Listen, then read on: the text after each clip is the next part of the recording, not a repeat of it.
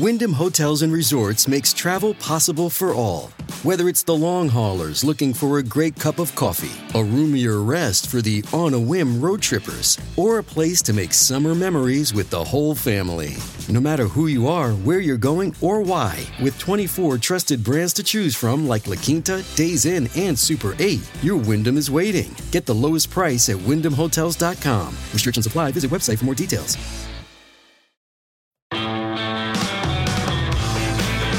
This is the Gerry Callahan Show. All right, I'm excited today, Carano. Big day, big day. You know why? We got scandals. We got scandals involving the NFL, scandals involving the media and uh, the commissioner, Roger Goodell, who's meeting in New York, who's who's available at times to the media, who's been grilling him mostly about the Washington football team. I wonder how many media people are going to slip up and say Redskins, because to me that's just another scandal. That'd be the you big say story. Reds. I mean, we know the NFL writers are mostly virulent racists, and now it'll be on tape. It'll be provable because they'll say race. They'll say Redskins. I know they will. Not me. I won't say Redskins. I will say WFTs. But the uh. WFT scandal is roiling.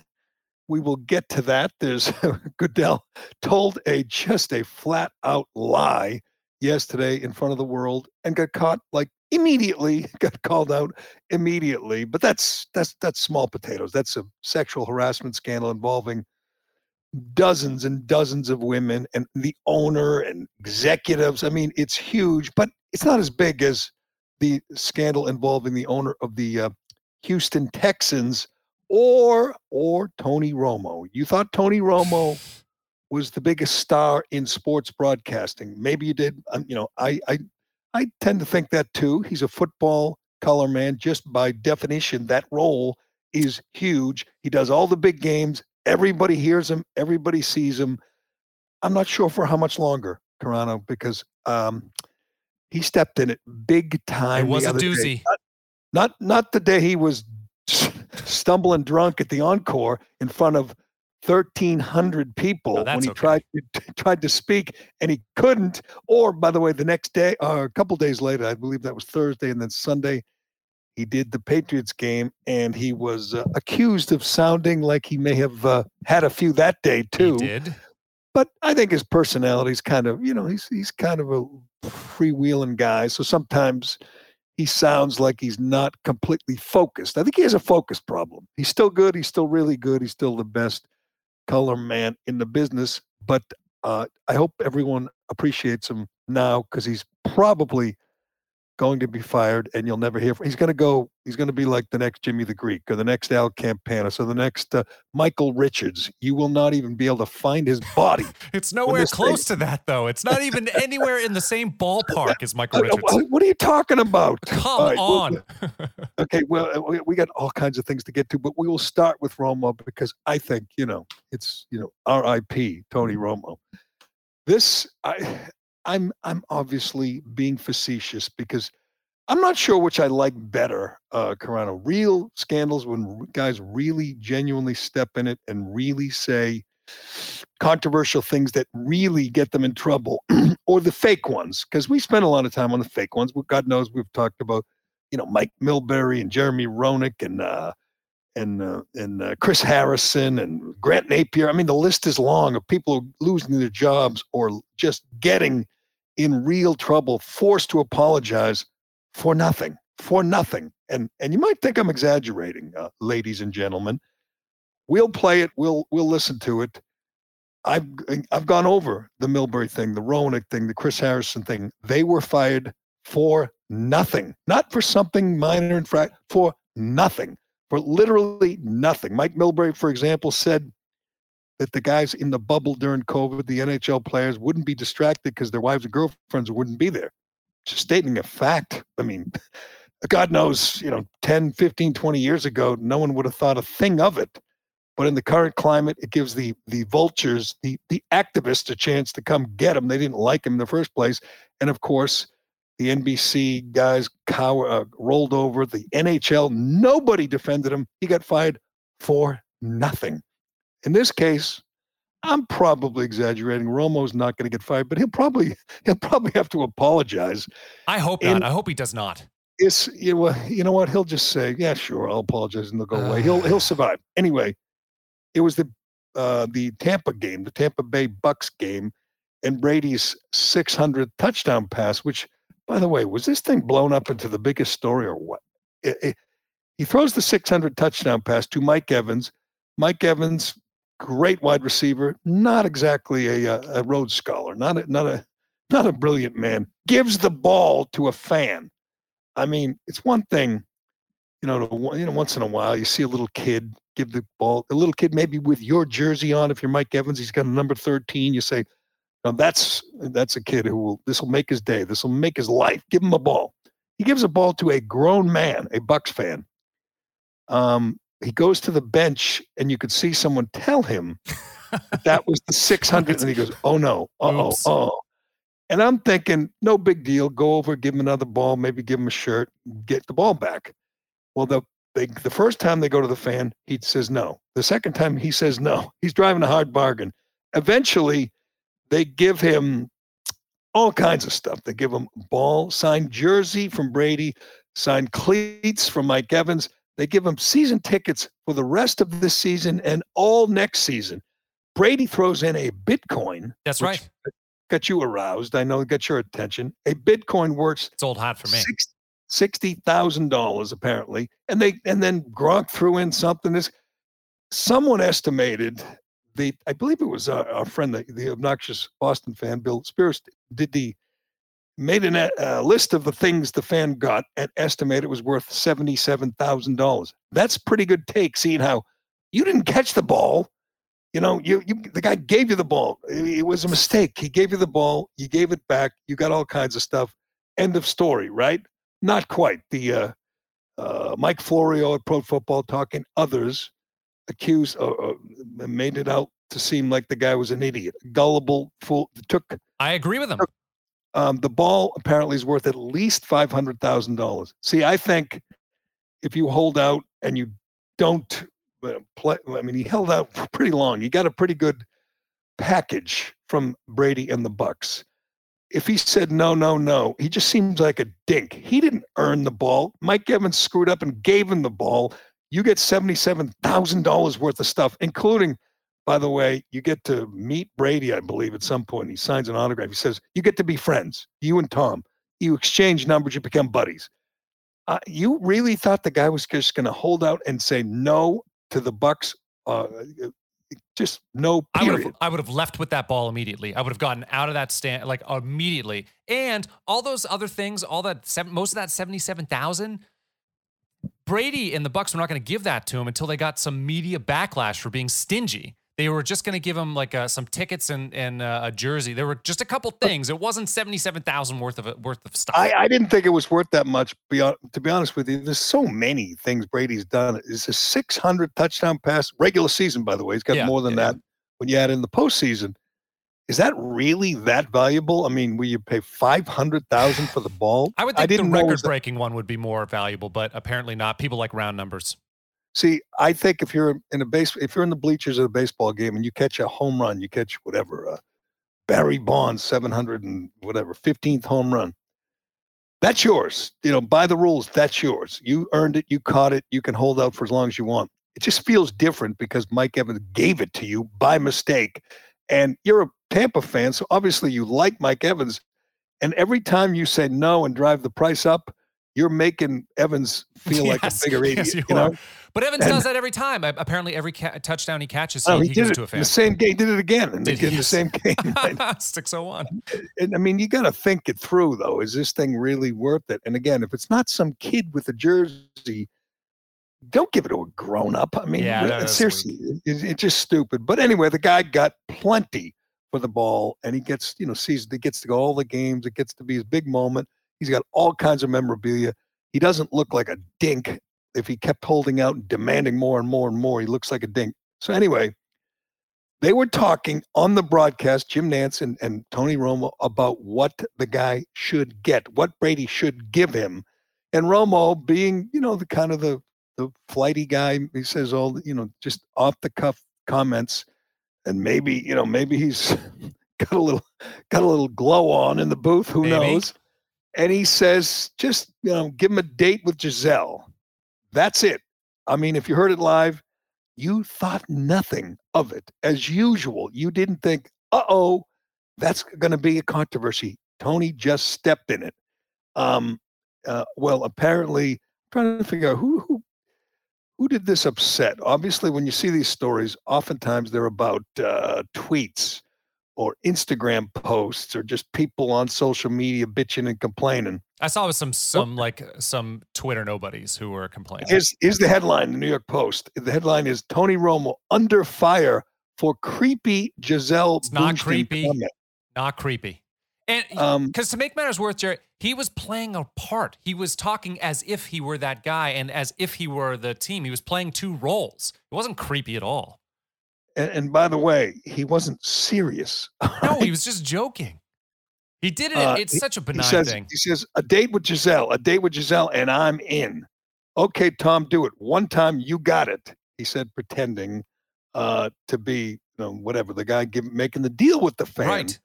Um, I didn't think anything of it. Most people didn't think anything of it when they heard it, but now he's under fire. Um, and again, some of these stories include, you know, media people and you know, Deadspin or one of these, you know, Giselle, uh, whatever, uh, Jemele Hill types complaining about everything. Howard Bryant types complaining about everything.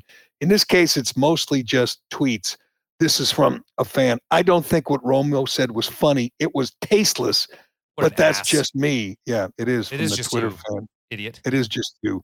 Um, Tom, Tony Romo suggesting Brady trade a date with his wife for a 600 TD ball is just weird, borderline creepy. Oh, these Dude- people suck. Dude is a good broadcaster, but awkward. Awkward. Okay. Um, why do we need to listen to Tony Romo fantasize about trading a football for a day with Gisele? He What wasn't. He was Mr. playing a fan fantasizing. Just what does Mr. Romo presume would happen with Gisele during oh, the day? come on. She's been traded like property for a football. I hate these people. Such an upti- uptight bitch that you, you know, have a problem with this. Unfortunately, I exaggerate. He's not going to get fired. Maybe he has to, um, you know, maybe he apologizes like on Twitter, and just says I was just kidding, whatever. But uh, it, it always amazes me when these things in real time mean nothing to me, mean nothing to most people. They hear it, they don't think anything of it. It's just Tony Romo, you know, trying to be funny, not particularly funny, but that's, you know, you don't always. You're not uh, going to hear home that on a broadcast, though. I think it's it's interesting when he does stuff like that. That is funny because you don't normally. You're not going to hear broadcasters do that type of thing. He, he Tom, um, um, I'm not sure if these tweeters, these fans are aware, but Tom Brady has a beautiful wife. She's a supermodel. It's, I guess, you know, like that that movie with uh, Robert Redford and whoever it is, and trades his wife for a day for a million dollars. They did a spoof on it on SNL the other night. wasn't particularly funny, but uh, it's it's a thing where you trade your wife for how much, you know. And the and the joke, which was pretty stupid, in the SNL skit is he starts offering five thousand dollars and and Jason Sudeikis is the husband. He lost all his money gambling, and he's like, "What do you get out of here? I don't. I, I, it's not going to trade my wife for five thousand. The guy says, "How about five million? Okay, now we're talking." Right. So it's it's like the old joke. It's now that we've established what you are, we're all we're doing is quarreling over the price. Um, Rome, but but Romo's not serious. Like there's no, as if I need to say that he's not seriously talking about trading a night with your wife for a ball. He all right, said he's just date trying to too. be It- funny. like these are people who are taking it to the nth level too. He said date with Gisele. He he was Oh, he was true. just. I mean, it was. It wasn't Like saying have lunch, sex you with know, her. lunch date with La Right. Gisele. It was just uh, a you know joke. The guy might actually get to meet Gisele because he's going to meet Tom. Tom's going to thank him for the ball. He's going to shake his hand because Tom does everything right. He will handle this beautifully, and maybe Gisele will be there and shake the man's hand. But anyway, Romo's not really in trouble. Not like, I keep forgetting his name, Cal McNair, owner of the Houston Texans. We're talking real trouble. I'm talking, you know, draft picks. I mean, This his, is his big. quarter, his quarterback like raped two dozen women, you know, massage therapists. He's eligible to play, but Bob McNair's son, Cal McNair, he's in real trouble, and he might, uh, if this if they keep pressing the commissioner in New York this week, the commissioner might, you know, fine the owner of the Texans. Probably will. It's again, I'll remind you, the guy did nothing. You will laugh when I tell you why he's in trouble. In fact, you'll laugh at the at the reporter, a guy I used to know, who was trying to make this a big deal. I will tell you what Cal McNair said after I tell you about DCU. Do you love your car? But hate your car payment, no problem. Refinance your car today with DCU, and they can help lower your monthly payment, lower your interest rate, or both. Applying is easy, and their loan experts will help you find the loan term of the payment that fits into your budget. Get out of that high rate loan and get the interest rate and payment you deserve from DCU. Learn more and apply today at dcu.org slash refinance. Insured by NCUA. Membership required. All right. I don't know if, I mean, I know this is a podcast, not a family show. This is a uh, Some- adult Sometimes we say adult things. Yes. adult thing. So, so just if your kids are in the car and you're listening, just be prepared for this. This is pretty wild. I think they're going to take draft picks, millions of dollars from the Texans, suspend them. I mean, this is big. This is like not quite as big as Brady taking a couple puffs of air out of the ball, but it's big. Uh, I'll set it up by saying it was at a golf tournament in the off season, and the owner of the uh, Texans, this guy Cal McNair, was speaking to the crowd that was there, including media members, um, GMs. Nick Caserio was there. The coach Colors was there, and some you know media people were were uh, you know sitting there right, taking notes. And the guy says, "There's there's no audio of this, right?" I haven't found was- any. No, no, no audio here. Um, you're just gonna have to trust me. This is what he said because, by the way, he's already apologized for it, which is insane. So, so Cal McNair tells the crowd that he's sorry that this is the first time they've been able to get together for the uh, the, the team golf tournament in two years because you know there was a little something something that delayed them last year that that postponed last year's tournament. He said there was a uh, I don't know how to say this, Kirana, without upsetting people. If without- I need to bleep it, I can bleep it later. That's yeah, fine. you know, uh, you, you better get get your hand on that button. Ready? Get ready. All right. He said, "Sorry, we were forced to postpone last year's tournament because of the China virus." No. No, he didn't. Here's my favorite part of this story. Mike Silver, I used to work with him at, at Sports Illustrated. You know, nice enough guy, but a total pointy-headed liberal. You know, San Francisco guy, liberal, ultra left wing, like most sports media members. Total wokester. You know, loves loves uh, uh, Colin Kaepernick and you know all the uh, guys who kneel and all that. Just to, like everyone else, total cookie cutter liberal uh, sports writer will always have a job because he's always there to to to you know push the the, the woke agenda. He's leaving after eight years. He's leaving NFL Network, and and by the way, this is a little suspect. He's leaving NFL Network. He's going to work for Bally, you know, like the casino, Yeah. Bally Sports, like their casino. I guess that's a thing now. That's where uh, Kenny Mayne works now. He left ESPN. He's working for some casino in Vegas, Caesars, or I don't even know which one. I don't even know what you do. You just hang around like you know, like Willie Mays and Mickey Mantle used to do, shake hands to people who come into the casino. I don't know. Mike Silver goes to work for Bally's. He announces it yesterday that he's leaving NFL Network, going to Bally's. The same day, the story breaks on the Bally's website that so he's holding this scoop in his back pocket for when he quits and goes somewhere else. And the day he starts working for Bally's, this story breaks and they and they uh, let me get let me find it on here. They present it like it's a big effing deal.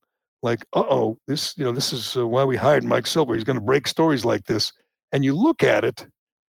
Uh, here's the headline of Outkick. Um, comment by Texans chairman Cal McNair deemed insensitive. Let me find the. Uh, It's the uh, exclude actual- Texan Texans chairman Cal McNair uses anti-Asian slur at team event. You know what? I believe they changed that. Initially, it said racist. Oh, did they I, really? I tweeted out the initial one that said racist. well, this is let bad enough find it. because they're saying uses like it just happened. It happened Yeah. in May.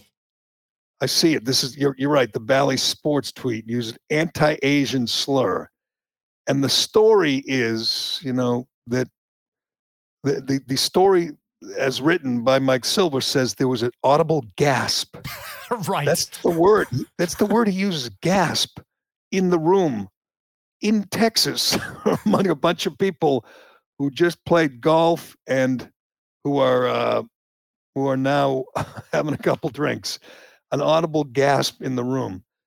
Um, I'm sorry. This is a, a, case of a wokester in the media and you know his employer overplaying their hand. I can imagine Mike Silver telling this, his new editors, new bosses at Bally's, the website Bally's, oh, I got a big story. I'm not going to give it to NFL Network because, you know, they probably wouldn't like it. It's going to make the NFL look bad. So I'll give it to you guys and, you know, let's play it up. Let's, uh, you know, make it go viral.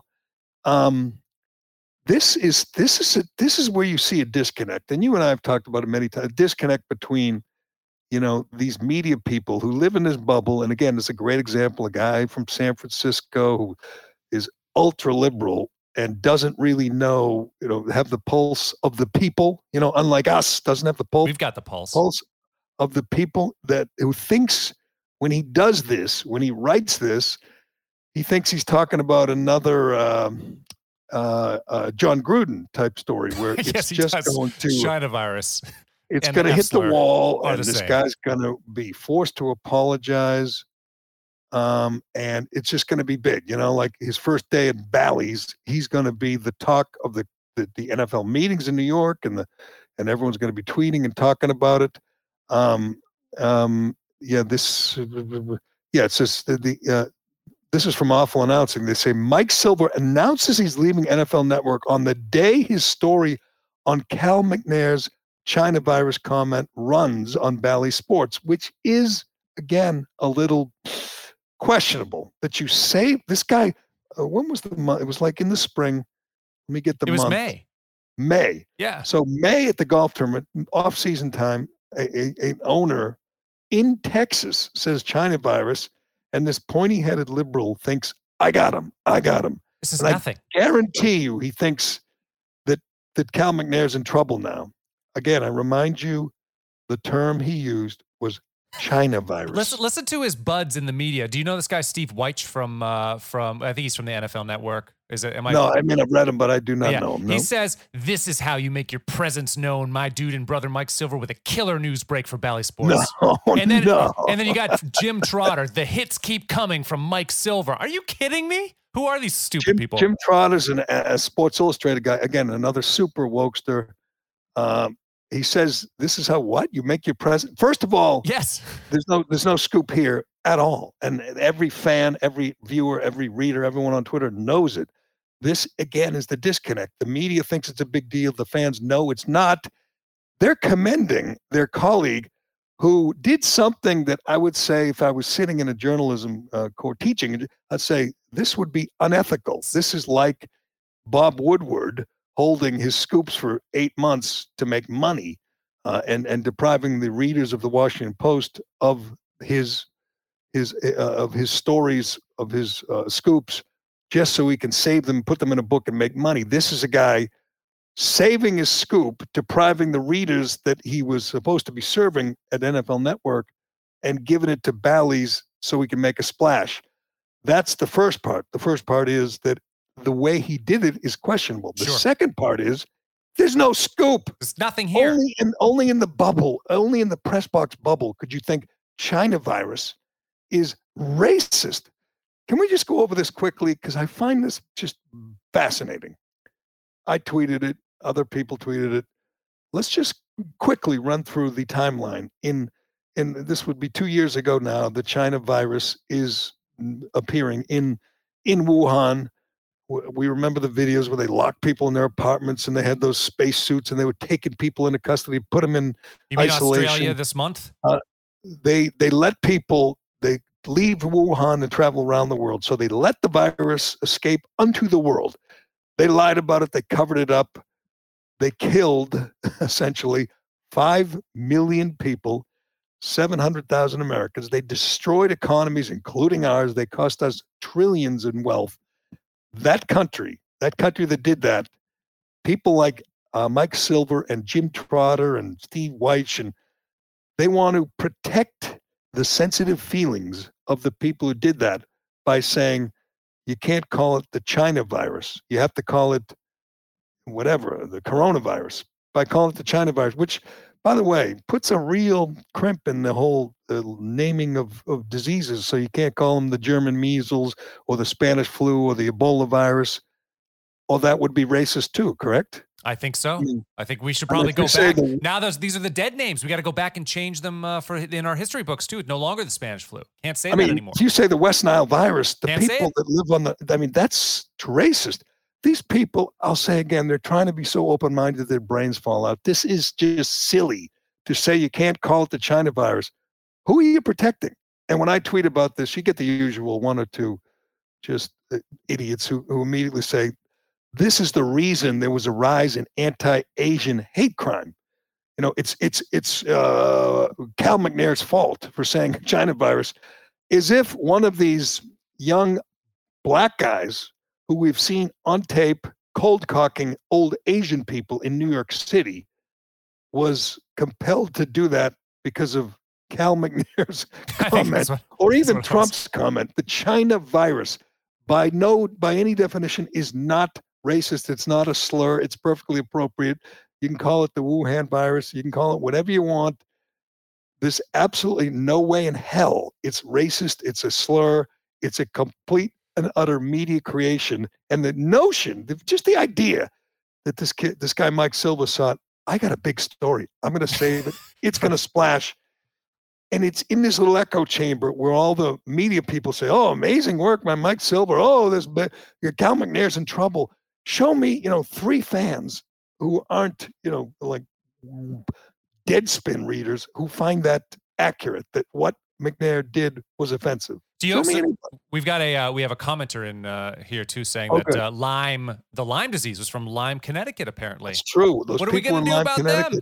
Yes, that those people. I mean, it's all, that's why people in Lyme, Connecticut, are suffering from these attacks, these targeted. indiscriminate attacks. I mean, the, these there's anti-Lyme uh, hate crimes. It's rampant. It's we're all even, the we're following. even calling the Connecticut people from Lyme the ticks. That's how we're referring to them. Oh, it's it's brutal. terrible. I mean, um, and, and here's um, Sports Illustrated. This is Sports Illustrated, where I used to work I with remember. Mike yes, Silver. yeah, yeah. Uh, this was just just last night. Houston Texans CEO Cal McNair used a racist remark to describe COVID nineteen in front of hundred people back in May. Racist to say China virus, China virus, a virus that came from China is the China virus.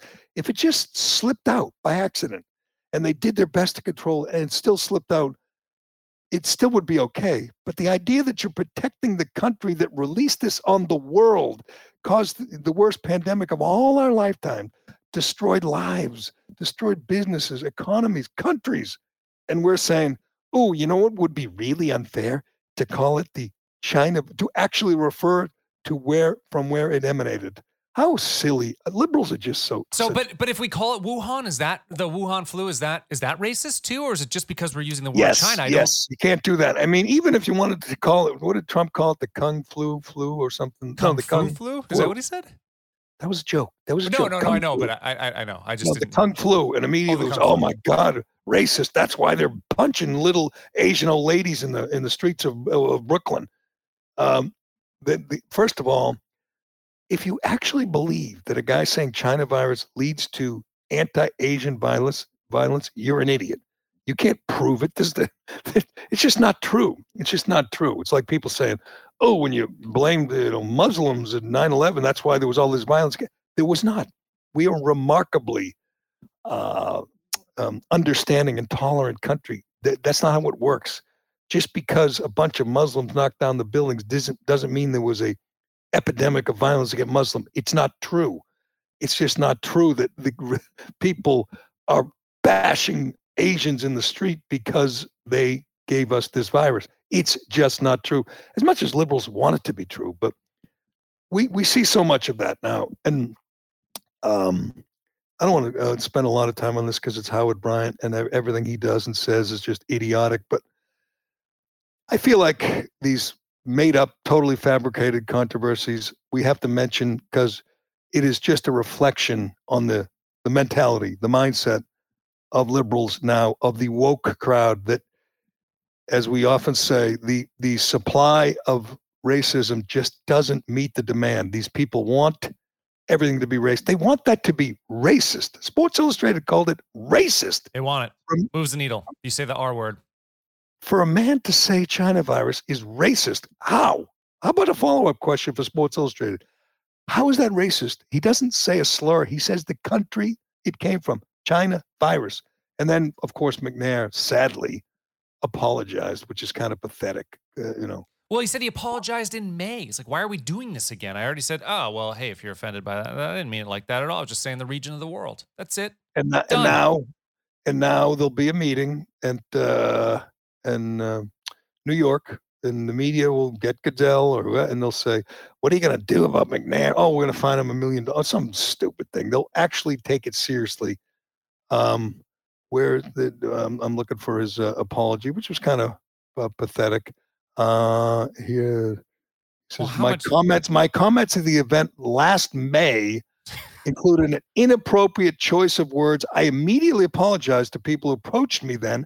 I apologize again now. I know how important it is, important it is to choose my words carefully. I would never want to offend anyone. So, just for the record, the owner of the Texans has done more uh, of a mea culpa, more of an apology than the quarterback who's accused of forcing sexually assaulting Well, that's true. 20 something massage therapists, and 10 of them are pursuing criminal charges. He wanted massage therapists to massage the inside of his ass. Okay, that guy has not apologized, but Cal McNair has. Just, just, and, and of course, the uh, awful announcing, which is another le- far left radical website, writes immediately that uh, while the China virus label has been used by quite a few people, especially Donald Trump, it's a term that's drawn a lot of criticism and has been claimed as a factor in the increase of anti-Asian violence and anti-Asian hate crimes, which have rose uh, risen 73 It's percent. nothing to do with that. Uh, so why are we tipped the First of two? all, I don't believe that. And secondly, absolutely has nothing to do with it. Let's you know go over case by case of who's beating up Asian people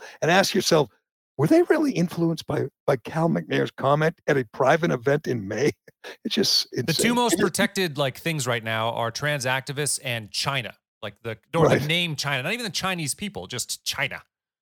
Right. And and you know, when we consider what China has done, the idea that we're busy protecting them is just so absurd. But um on quickly on to Howard Bryant. If you don't know who he is, he's this awful writer, terrible writer who's written books that nobody reads. He writes stories for ESPN that nobody reads. He's you know bounced around, failed at many, many places, including the Boston Herald. Um when I was there or after I was there, but uh he um during the ESPN show Monday Night Countdown, which includes a bunch of players and, and Adam Schefter, and you know they do get you ready for Monday Night Football. Howard Bryant, who works for ESPN, essentially is on the dole because I don't even know what he does, but they pay him, gets his health benefits. You know, they keep him around because I guess they, they'd rather have him, you know, working for them than attacking them and criticizing them. He writes, he subtweets the network's programming, which was uh, the usual, you know, the the uh, let me uh, the, a show with Suzy Kolber as the host, Randy Moss and Booger McFarland as the analysts, and Adam Schefter as the scoop guy. So that show, which seems pretty diverse, right? A woman, two black guys, and the the scoop guy, Adam Schefter, who nobody is going to say doesn't belong there. He's the one that breaks all the stories.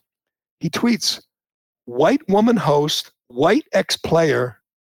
Who's the white ex player? I can't uh, remember. Let me find out.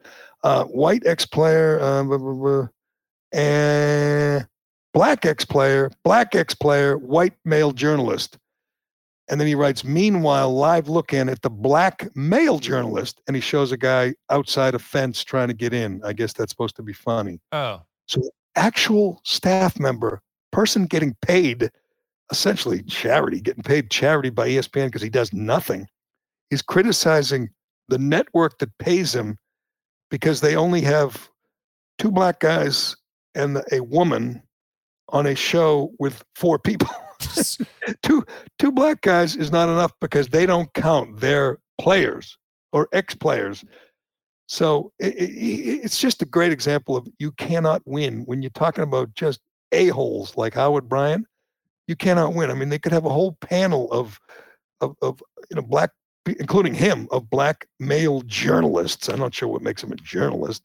Uh, journalists, you know, get rid of Adam Schefter, the the the white guy who breaks all the stories, and just bring in whoever. Bring in you know uh, Bomani Jones or or Stephen A. Smith, and maybe at that point will he be happy because he's not happy that the, that ESPN literally has gotten rid of most of the old white guys and brought in young black people or Asian people. They've done everything in their power to completely revamp the network with uh, you know, box checkers saying, "Oh, we got a black guy, we got a, an Asian, we got a woman, we got this." Uh, that's all they care about is identity politics and immutable characteristics. They don't even care about like talent. That's why they have Howard Bryant there, and he's not happy. He does. He wants more awful black guys like him on the show just because they're black. It's insane, but it's the way it works. And ESPN has brought this on themselves. And I'm sure they'll someone in ESPN's front office or executive board is saying, "Uh-oh, uh, Howard's attacking us. We need to have more uh, talentless black guys on our show to keep him happy." It's you watch some of these shows and everybody's there for you know diversity's sake. It's black guy, woman, young black guy. Get rid of get rid of the whatever name, Rachel Nichols, get rid of Trey Wingo, get rid of Kenny Mayne, get rid of Golic, bring in, you know, 24 year old black women. Not enough. Not enough for Howard Bryant. It will never be enough. But people have okay. mentioned that uh, Brian has uh, some domestic uh, problems too. Did you ever hear about that? Of course I did. I yeah. got I got the police report in my briefcase. You'd like me to read it. Uh, well, so so he then smacked around his wife in front of four witnesses who were at a pizza shop in Western Mass. Four witnesses. He smacked, uh, said he smacked around his wife in front of his child. In front of his child. Immediately, you know, he had this lawyer from from out there, Amherst, saying, "Oh, it's racism, racism, racism." That's all he does. But these, you know, I I tend to think that four people, witnesses, yeah, witnesses uh, know of what they speak. So well, yes, it makes sense. Uh, I mean, he he wants a world where people don't judge you by your character; they judge you by your skin color. Because if he were judged by his character, he wouldn't get a goddamn job. Good point. If he were, you know, a white guy who had smacked around his wife in front of four witnesses at a pizza show, it was like noontime too. You can't even say, you know, he was drunk. I don't think in front of his own child, and no contrition. Just blame the cops, blame the witnesses. Everybody's lying.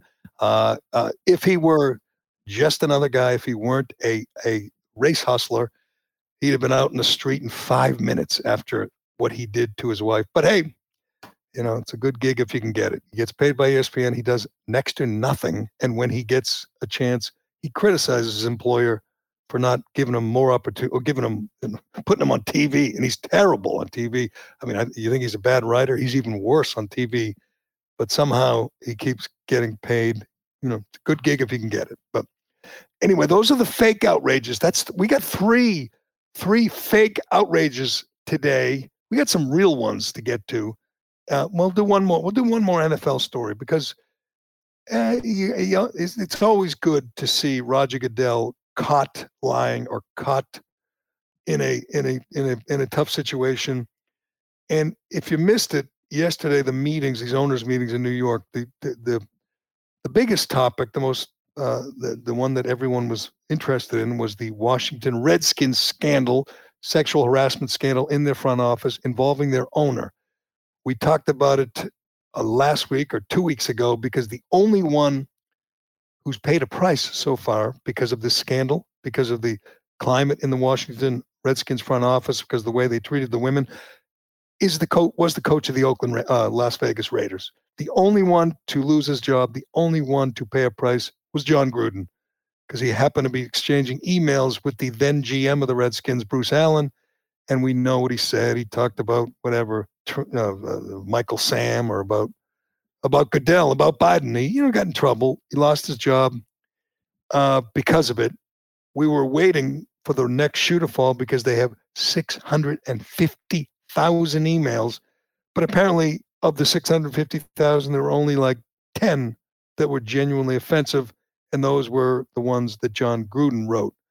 If anyone believes that, they're a fool. They're they're they're a sucker obviously there were there's a lot more to this, but as soon as Goodell or whomever in the front office of the NFL was done destroying Gruden's life, they said, That's, That's it. We're it. done here. No more. And they wanted the media, many of whom usually play along to what Goodell wants. They wanted them to just move on. Goodell fined the Redskins $10 million on July 3rd. By the way, talk about a news dump and said, We're moving on. That's all we got. And the media is not buying it. Uh, of, of course, they shouldn't. They hate they hate Dan Snyder. I knew they wouldn't buy it. And this is the best part of yesterday when uh, Goodell said the reason that they have had nothing else to report is because the people who were accusing Snyder and accusing others in the Washington front office of these sexual improprieties, they wanted to remain anonymous. And five minutes later, the lawyer representing 40 of these people, I assume these women, um, said, That's a lie. They're, in fact, one of the women like stormed the, the meetings. She she she trespassed and the meetings and said, um, I want to tell my story. So this this cover up is not going to work for Roger Goodell, which is a good thing. The the, the there it is just not possible to believe they're done here. They've said enough. They've done enough. That ain't gonna fly. You know that ain't gonna fly. Obviously, he's trying to protect Snyder. It's what he does. He protects owners. Uh, and, he- the, the the coaches, the players, they're disposable. But his job is to protect the owners. He's protecting Daniel Snyder. And fortunately, people, including the women who's who were harassed, are not going to take it. They are going to continue to to, to shout. What's the? Do we have the lawyer's name? Yeah, it's uh, it? yep, it's uh, Lisa Banks. I just put it in our chat here too. Lisa Banks is the one who tweeted about Lisa it. Banks, and her li- her tweet was just what he just said was not true. Correct? That's correct. He said, uh, let me actually get the tweet. It's uh, just coming up now. She said, I represent 40 former employees of the WFT, the Washington football team, who participated in the investigation. Goodell's statement is false. She so she represents forty. You think all forty are going to go away quietly? No way. No chance. No way. No chance. Goodell has a problem on his hands. It's not as big a problem as you know the owner of the Texans saying China virus, but it's big. The, the problem And is, so Goodell, Goodell's a Goodell's a lawyer. He should know that he shouldn't have committed to that. Oh, these people all want to stay silent. Don't, he's not a lawyer. I Um, thought he was a know, lawyer by trade. No. No, he's not. He should be, but he's not. He was Ah. a PR guy. Oh, He PR guy started when he was like 23 in New York. Uh, in the in the NFL, he's been there 40 years. Just worked his way up. He's a politician, and he's a and he's a snake who worked his way to the top of the food chain. But he's certainly got lawyers all around him, so he should know better. He should know this wasn't going to work. You think people? I don't even care if you pay them off. Are all just going to go away quietly and, And- say, you know, Daniel Snyder, you know, pinned me against the wall and r- r- put his hand down my pants. But you know, you know, uh, he paid ten million dollars to the league. I'm good. well, that that's the thing is Goodell's saying that I do think he's been held accountable, but but they've been fined ten million dollars. It goes to a charity, which is all fine and good, but that doesn't provide restitution to the people who were attacked. I know, and they're not going to be happy. Obviously, forty of them have this lawyer who immediately called out the commissioner. So this ain't going away anytime soon, and I think um, it's going to get ugly. And other than Goodell, very few people have any sympathy for Daniel Snyder. He's a creep, and they're not going to be happy until he's exposed. Even if he keeps the team, and he will probably keep the team. People want to know what he did. You can't just say, "Oh, there was a pattern of sexual improprieties in the front office. Uh, they paid their fine. We're moving on." That ain't good enough. It's not good enough for for Deshaun Watson, and it's not good enough for Daniel Snyder.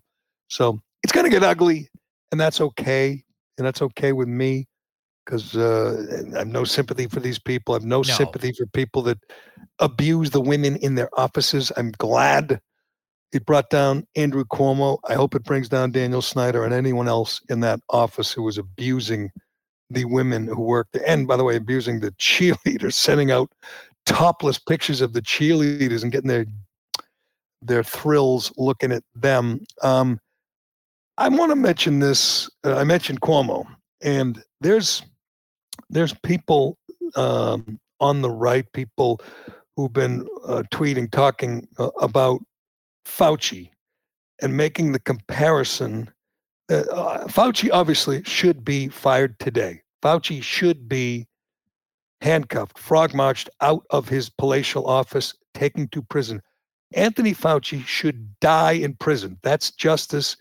And if you think I'm exaggerating, uh, you're not paying attention. What he's done, the damage he's done to this country, the damage he's done to children, is is incalculable. It is in, history. We'll look back at this monster and judge him harshly. The only reason he still has a job, the only reason he's still on CNN or being uh, uh, respected by anyone is because he helped bring down Trump. They love that. And then subsequently, he's become the whipping boy from you know the, the right wing media like me and so many others who know what he did, know what kind of person he is, and don't understand how anybody, how any decent person can still look at him with admiration. It's disgusting, to be honest with you. And this week we learned, uh, we obviously know that he's has no respect for human life, does not care whether the children are, are, are losing everything by not going to school, wrapping their faces masks. There's depression, there's drugs, there's alcohol, there's domestic violence. Those things mean nothing to him. There's failed businesses, destroyed economy means nothing to him. He's the highest paid employee in the federal government. He thinks he's royalty. He thinks he's untouchable. He's an arrogant son of a bitch who sat before Senate, the Senate, sat before the Congress, put his hand on a Bible and lied. If he were not Biden's guy, if he were Trump's guy, he would have been arrested already. But like everyone else on you know that side of the aisle, all the you know Andrew McCabe and Comey and Brennan and Clapper and the they and Hunter Biden, the law does not apply to them. We have a two-tier justice system, and Fauci, luckily for him, is on that that side. So he's not ever going to pay a price for his crimes. But I do think the way he treats animals, dogs, beagles, has awoken some people it's true. Some people like dogs more than people. I'm, in some ways, I feel that way. Tubes. Innocent little beagles. If you're not paying attention, and lots of people, they don't want to pay attention. They just want to say, you know, Fauci's good. Fauci's smart. I like Fauci because he helped bring down Trump and he does the bidding of the Biden regime. So they don't want to hear the whole, see the whole picture. Well, if you haven't seen the photos, he literally put beagles in mesh cages the Tunisian scientist did it. He paid for it. He supported it. He's okay with it. He green lighted it. They put the beagles in these mesh cages. They put hungry sandflies in the cage and have them eat the faces off of live beagles. That's one of many, many experiments. You mentioned the other day what they did to monkeys. They they they put acid, acid, on their, their brains, brains yeah, freaked them out. They, yeah. Then they showed them snakes and rats to scare them. Yeah. These monkeys died in horror. I mean, they torture. Killing animals is one thing, torturing them is another. It takes a special kind of evil to sit there and say you're good, torturing e- beagles and puppies and and and and, and monkeys. I mean, that, that that's takes a twisted person. We know serial killers. That's how they start off, torturing the neighbor's cat. Well, Fauci uh, is is is is like that in many ways. He's got a dark place in his soul where torturing beagle puppies means nothing. They didn't gain any knowledge from it. They didn't. There's no great breakthrough, and they used taxpayer money. I mean, if he took the money from the taxpayers and bought a boat, he'd be in trouble. Instead, he took the money and gave it to this lab which tortured beagle puppies. Hopefully, this wakes everyone up. And some people have a problem with it because they say you know, we looked the other way when he destroyed the lives of millions of children. But now, now that he's hurt beagles, now, now he's in trouble. Well, I think it's the theme that you were talking about before. Whatever it takes to take this guy down a peg, whatever it takes. What you know, if we and, we can't get him on that stuff, maybe we can get him on the beagle stuff. And I said that about Cuomo. Cuomo, a lot of people. Cuomo killed 15,000 senior citizens in New York, and he was going to skate. The media protected him. You know, he he lied about it. He covered it up. His brother helped him. It was a huge scandal, one of the biggest scandals in American history. He finally was brought down because he, you know, tongue kissed an intern. Now, to me, that's disgusting, and I, he should have been arrested. That sucks. It's disgusting. But but we should not have got to that point. He literally sent 15,000 elderly New Yorkers to their death and then lied about it and covered it up. Yeah. If that's not malfeasance, what the hell is? Again, in the end, I'm okay. Whatever it takes. This is Al Capone going down on tax evasion. Whatever it takes to put him away. You got rid of Cuomo. Hopefully, he'll still be charged, sued. Hopefully, his he'll never recover from this. And if Fauci eventually gets forced out because he tortured beagle puppies and not because he destroyed the U.S. economy, I'm okay with it. I, whatever it takes to bring down these monsters. If we didn't catch him abusing, torturing animals, he would still be sitting there with Jake Tapper and Chuck Todd and, and giggling it up on Sunday morning. Maybe they still, I mean, the media is so corrupt, they might look the other way even now.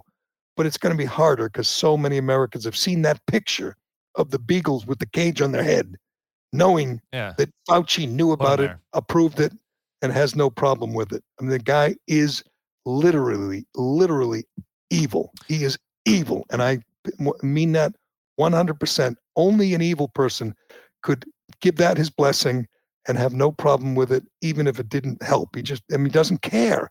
He doesn't care about dogs. He doesn't care about kids. He's a rotten, he, he- he's a, a dark hearted soul. That's what he is. So I know And- you. Uh, I know you want to get to a couple more things before we wrap up. Um, but uh, we got about ten minutes left uh, of the live stream. So do you want to talk about? Um, do you want to talk about Shea first, and then we can do? Yeah, let me do Shea. things? On the only thing I, I got to do since we're uh, you know Well, I want to wrap up the nurse. Flashing out, I do want to mention uh, you know Springsteen and Obama, the two biggest douches in the world. But uh, but uh, I'll I'll be quick on that. What else we got? I want to wrap up the nurse thing, and I want to talk about uh, Rumble if you want to. Okay, where's the damn? How much time we got? Nine minutes. You're not going to see it here. Okay, why don't you put it on the screen? I like when it's on the screen. Can't put it on the screen. like- That's, that's not how the live stream is working. That's not the technology of how it's working. I like you know the pressure's on. I feel like you know, uh, I feel like Tom Brady. Put the pressure on me, Yeah, baby. right. Um, first, let me tell you about Shea. Then I'm gonna let you, t- um, t- and then I'm gonna um, uh, mention why why Obama and and uh, Springsteen are such douches. But uh, we will get to that.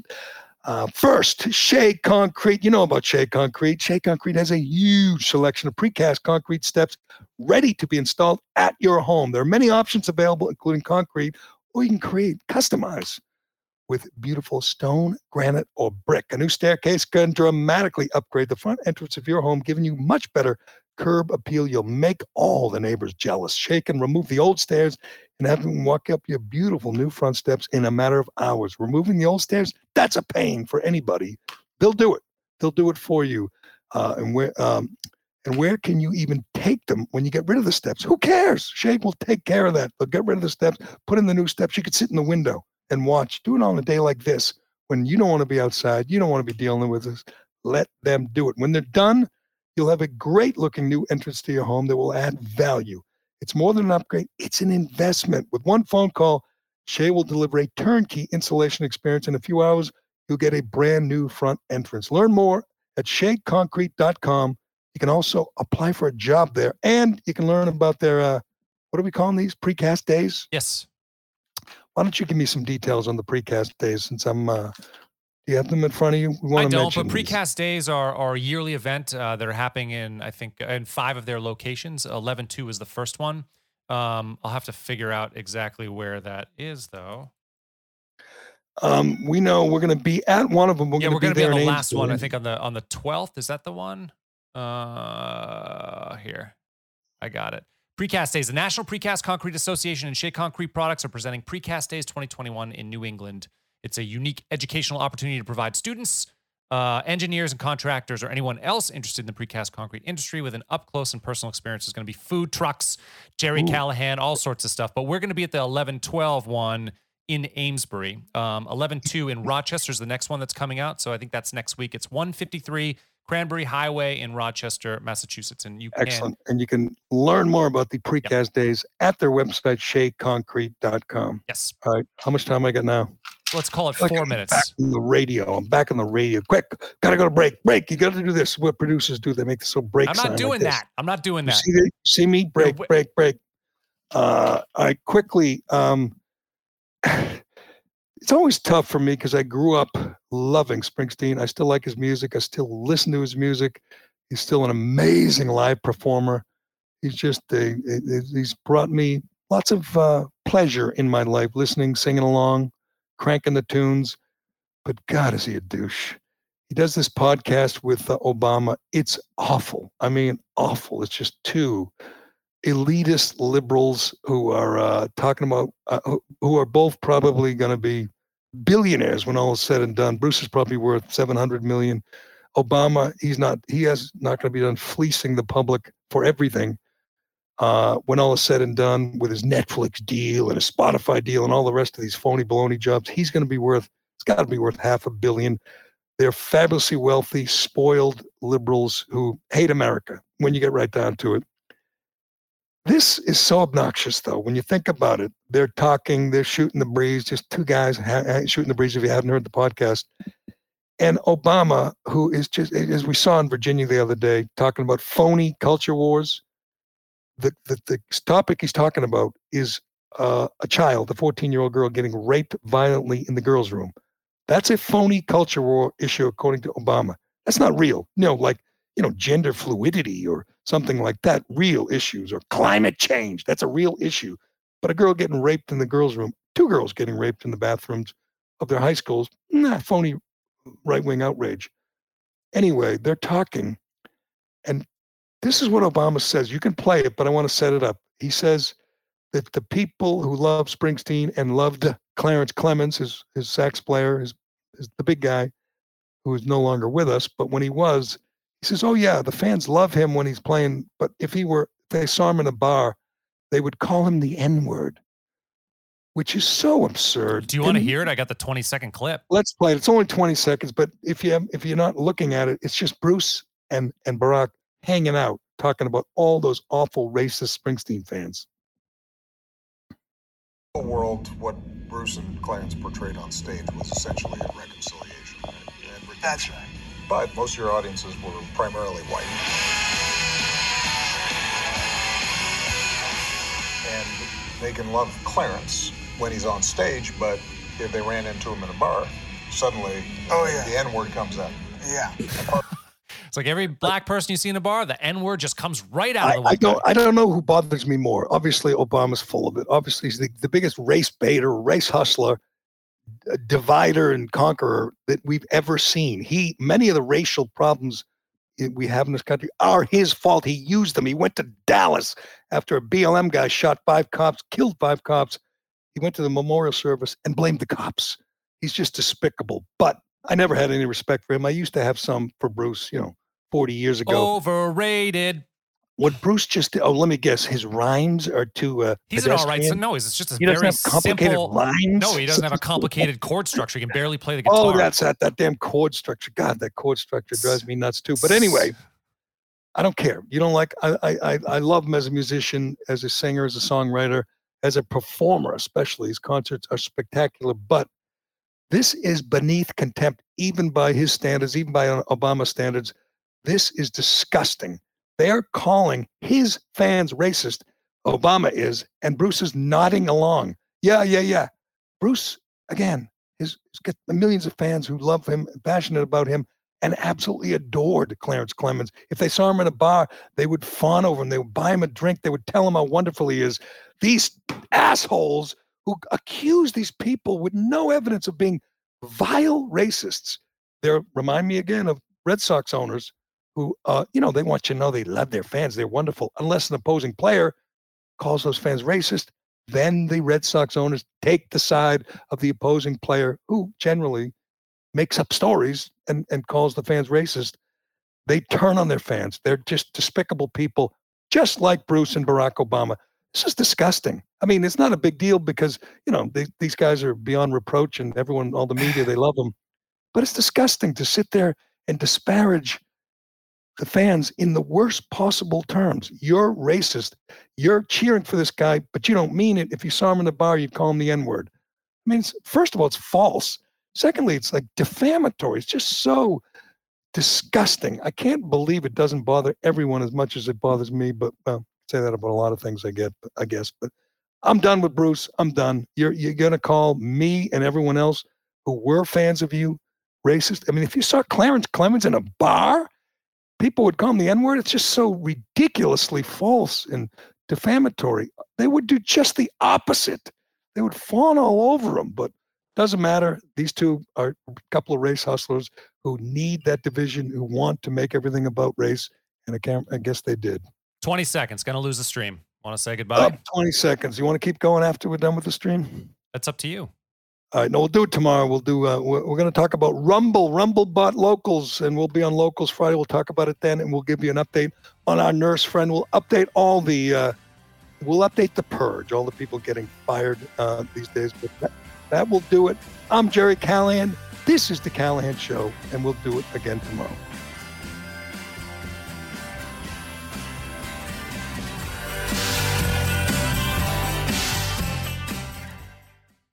Finding suitable mental health medications can be a challenge. The GeneSight test may help. Did you know that genetics can play an important role in gaining insight on how a person may respond to various medications? Understanding this may help reduce medication trial and error. GeneSight is a genetic test that analyzes variations in DNA. It shows how genes may affect someone's metabolism or response to medications commonly prescribed to treat depression, anxiety, and other mental health conditions. Visit genesight.com for more information.